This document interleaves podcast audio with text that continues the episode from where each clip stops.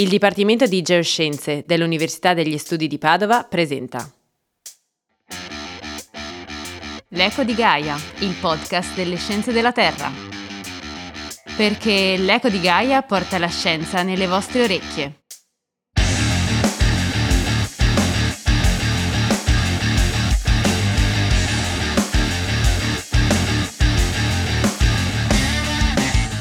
Rischio sismico in Italia, parte seconda.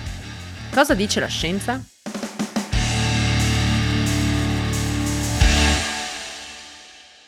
Ciao a tutti e benvenuti alla seconda parte di questa puntata dedicata ai terremoti e al rischio sismico in Italia. L'ospite di oggi uh, non è estranea all'Eco di Gaia. Chi segue i nostri canali social uh, la conosce già. Lei è Valeria Cascone. Ciao Valeria e ben trovata. Ciao Brandon, grazie per avermi invitata e approfitto per salutare tutte le nostre ascoltatrici ed i nostri ascoltatori. Ti occupi della parte che riguarda la comunicazione e i social network del podcast insieme a Rosalia Lobue, ma oggi sei con noi per la tua competenza uh, come una dottoranda sismologa all'Università di Padova. Nella prima parte abbiamo ascoltato l'intervista di Francesco Rapisi a Pia Antignani, uh, sopravvissuta al terremoto di San Giuliano di Puglia. L'esperienza di Pia chiarisce l'importanza di comprendere bene il fenomeno sismico in Italia e, più importante, come comportarsi in caso di terremoto. Oltre allo sfortunato paese di San Giuliano di Puglia e del Molise in generale, in quale altro luogo in Italia i terremoti rappresentano una concreta minaccia per la vita umana? Allora, per rispondere a questa domanda possiamo dire che ci sono diverse aree nel nostro paese dove si possono generare dei terremoti molto forti come quello del 2002 in Molise, di cui si è parlato nella prima parte. A questo proposito esiste una mappa, la mappa della pericolosità sismica in Italia, che fornisce un quadro delle aree più pericolose in Italia e per aree più pericolose si intende quelle aree dove ci si aspetta uno scuotimento del suolo maggiore rispetto ad altre aree. Mm, guardando la mappa, queste aree sono ad esempio la Calabria, la Sicilia sudorientale, ma anche il Friuli Venezia Giulia e tutto l'Appennino centro-meridionale. E in generale l'Italia è uno dei paesi più sismici dell'area mediterranea. Ti faccio io una domanda, Brandon. Hai idea più o meno di quanti terremoti in Italia vengono localizzati ogni anno? Nessuna idea. Ma una stima, un, un mm, numero. Mila. Ok, un migliaio dici. Allora, nel 2020 sono state registrate mm, circa sedi- più di 16.500 scosse dalla rete sismica nazionale gestita dall'INGV, l'Istituto Nazionale di Geofisica e Vulcanologia.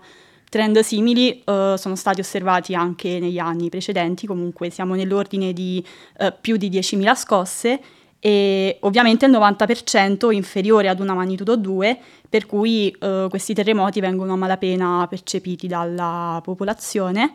Diciamo che il messaggio che voglio mandare è che ogni anno in media vengono localizzati una quarantina di terremoti al giorno, nonché uno ogni mezz'ora. Ok, abbiamo, abbiamo parlato di rischio sismico, ma come si definisce? Uh, dipende semplicemente dal numero di terremoti in un, una data regione durante un dato periodo o ci sono altri fattori? E attenzione, più che di rischio ho parlato di uh, pericolosità. Come ho detto prima, la pericolosità riguarda lo scuotimento sismico del suolo atteso in una certa zona. Il rischio è un concetto ben diverso dalla pericolosità. In particolare il rischio sismico dipende da tre fattori, dalla pericolosità, che abbiamo detto prima, lo scuotimento sismico che ci attendiamo in un determinato intervallo di tempo, la eh, vulnerabilità, che è la predisposizione di un edificio, di una costruzione ad essere danneggiata e l'esposizione, che consiste in tutto quell'insieme di beni a rischio, incluse vite umane. Dipende il, diciamo, questo fattore, quello dell'esposizione, dipende dalla densità abitativa o dal patrimonio storico e via dicendo. Quindi il rischio non è altro che la misura dei danni che viene valutata in base al tipo di sismicità, di resistenza degli edifici e di beni esposti. E faccio un esempio con il terremoto del 6 aprile del 2009 che ha interessato un uh, vasto settore del, dell'Appennino centrale in Abruzzo, parlo del ter- terremoto dell'Aquila, con una magnitudo di 6.1 che ha causato 308 morti, 1600 feriti, eh, 70.000 sfollati e una stima del danno che supera ben 10 miliardi di euro. Un altro esempio quello della sequenza sismica Umbria-Marche che nel 1997 ha provocato diversi danni, tra cui danni a 600 chiese, in cui rientra la Basilica di San Francesco d'Assisi, dove è crollata una volta con gli affreschi di Cimabue, causando la morte di quattro persone. E qual è l'origine dei, dei terremoti in Italia? Dunque, eh, la distribuzione della eh, sismicità in Italia riflette essenzialmente l'evoluzione geodinamica della nostra penisola. L'Italia si trova tra due grandi placche tettoniche, la placca euroasiatica e la placca africana. Detto in termini molto semplici, queste due placche si stanno scontrando tra di loro. Ah sì, abbiamo parlato di questi concetti nel quarto episodio dell'Eco di Gaia con Rosalia Lobue, vero? Eh, sì, esattamente. Rosalia ha parlato di questi concetti in maniera molto più esaustiva. Comunque i terremoti sono per lo più di origine tettonica, ma esistono anche dei terremoti di origine vulcanica dovuti ad esempio al movimento del magma all'interno della camera magmatica. Ok, hai, hai, parlato dell'origine naturale dei terremoti, ma ci sono anche terremoti provocati dall'uomo. Sto pensando agli Stati Uniti dove progetti per l'estrazione di petrolio e gas naturale hanno reso l'Oklahoma una regione praticamente senza terremoti naturali, uh, uno dei luoghi più sismicamente attivi negli Stati Uniti. Uh, questi, questi, tipi di terremoti esistono in Italia? Eh, sì, tu parli della sismicità indotta Chiaramente le operazioni legate ai giacimenti inducono delle deformazioni nel sottosuolo. Mi viene in mente l'esempio dell'iniezione di fluidi che può per esempio lubrificare i piani di faglia ed innescare terremoti.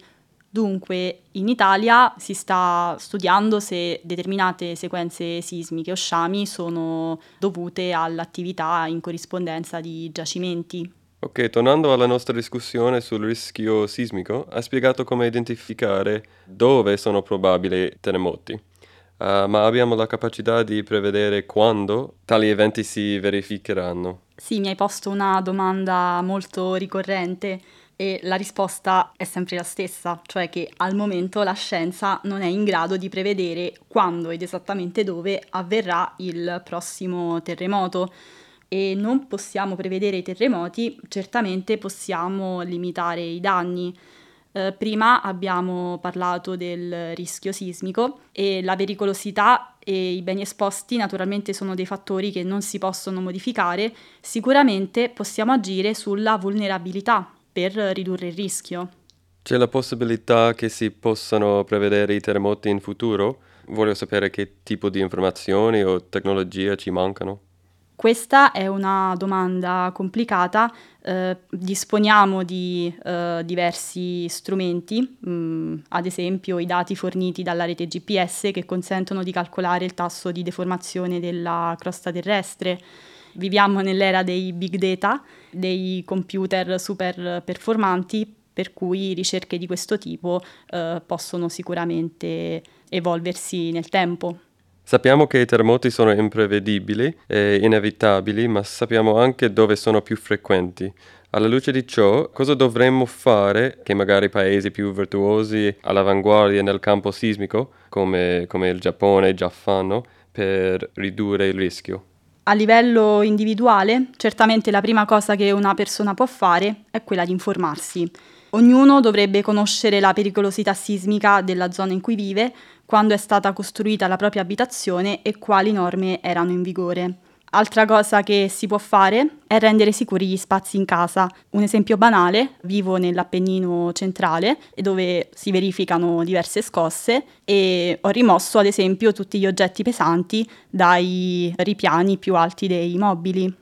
Bisogna poi sapere quali sono i muri portanti della propria abitazione, poi considerando una sfera molto più allargata, bisogna effettuare opere di adeguamento, rendere sicura l'edilizia vulnerabile e tutte le vie di comunicazioni strategiche e via dicendo, quindi andare ad agire sulla vulnerabilità. Se io ricevessi un avviso di terremoto sul mio cellulare, di solito solo pochi secondi prima dell'evento, Oppure se avessi già percepito un tremore, uh, cosa dovrei fare per proteggermi?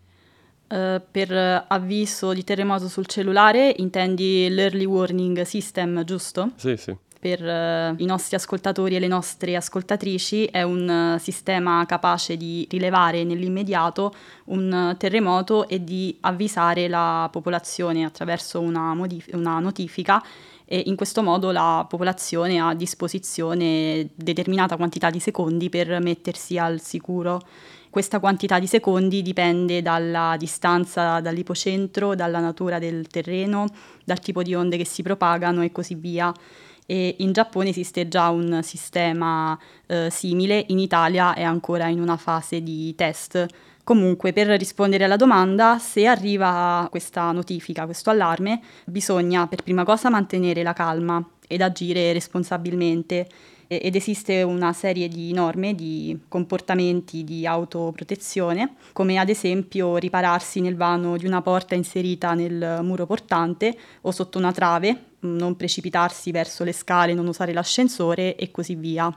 Ok, per concludere parliamo un po' di te e il tuo lavoro. Sei un, una dottoranda in sismologia, uh, di cosa tratta la tua ricerca e in particolare in che modo si relaziona il rischio sismico? Il mio progetto di dottorato si propone di studiare la performance di eh, accelerometri a basso costo in modo da poterli utilizzare per monitorare i terremoti. Dobbiamo pensare che sono i cosiddetti MEMS sensors che sono presenti anche nei nostri smartphone e sono gli stessi accelerometri utilizzati in alcune console di gioco. In particolare valutiamo la possibilità di poter costruire delle eh, dense reti sismiche, eh, dal momento che l'attuale costo dei sismometri utilizzati nelle reti sismiche nazionali eh, rendono proibitivo installare una rete sismica molto densa. La possibilità di installare più sensori consentirebbe di caratterizzare al meglio il fronte d'onda di un terremoto e quindi avere una serie di informazioni dettagliate post sisma che possono essere per esempio utili alla protezione civile che può sapere ad esempio dove ci sono stati scuotimenti del suolo maggiori rispetto ad altre aree. Ok, per finire questo episodio vorrei dire, al di là del salvare vite che già da solo basterebbe a giustificare qualunque piano di prevenzione, è bene ricordare che la messa in atto di un piano nazionale di messa in sicurezza delle infrastrutture avrebbe un riscontro economico non da poco. Prevenire costa meno soldi e meno lacrime che ricostruire. Adesso siamo arrivati alla fine di questa puntata. Uh, grazie a Valeria per quella bella discussione sul rischio sismico. Uh, alla prossima, ciao! Grazie a te Brandon e un saluto ai nostri ascoltatori e alle nostre ascoltatrici. L'Eco di Gaia è presentato da Brandon Vanderbeek e Francesco Rappisi. Alla regia e montaggio Leonardo Pasqualetto. Alla comunicazione Rosalia Lobue e Valeria Cascone. Non dimenticate di seguire i nostri canali social Facebook, Twitter e Instagram. Alla prossima puntata!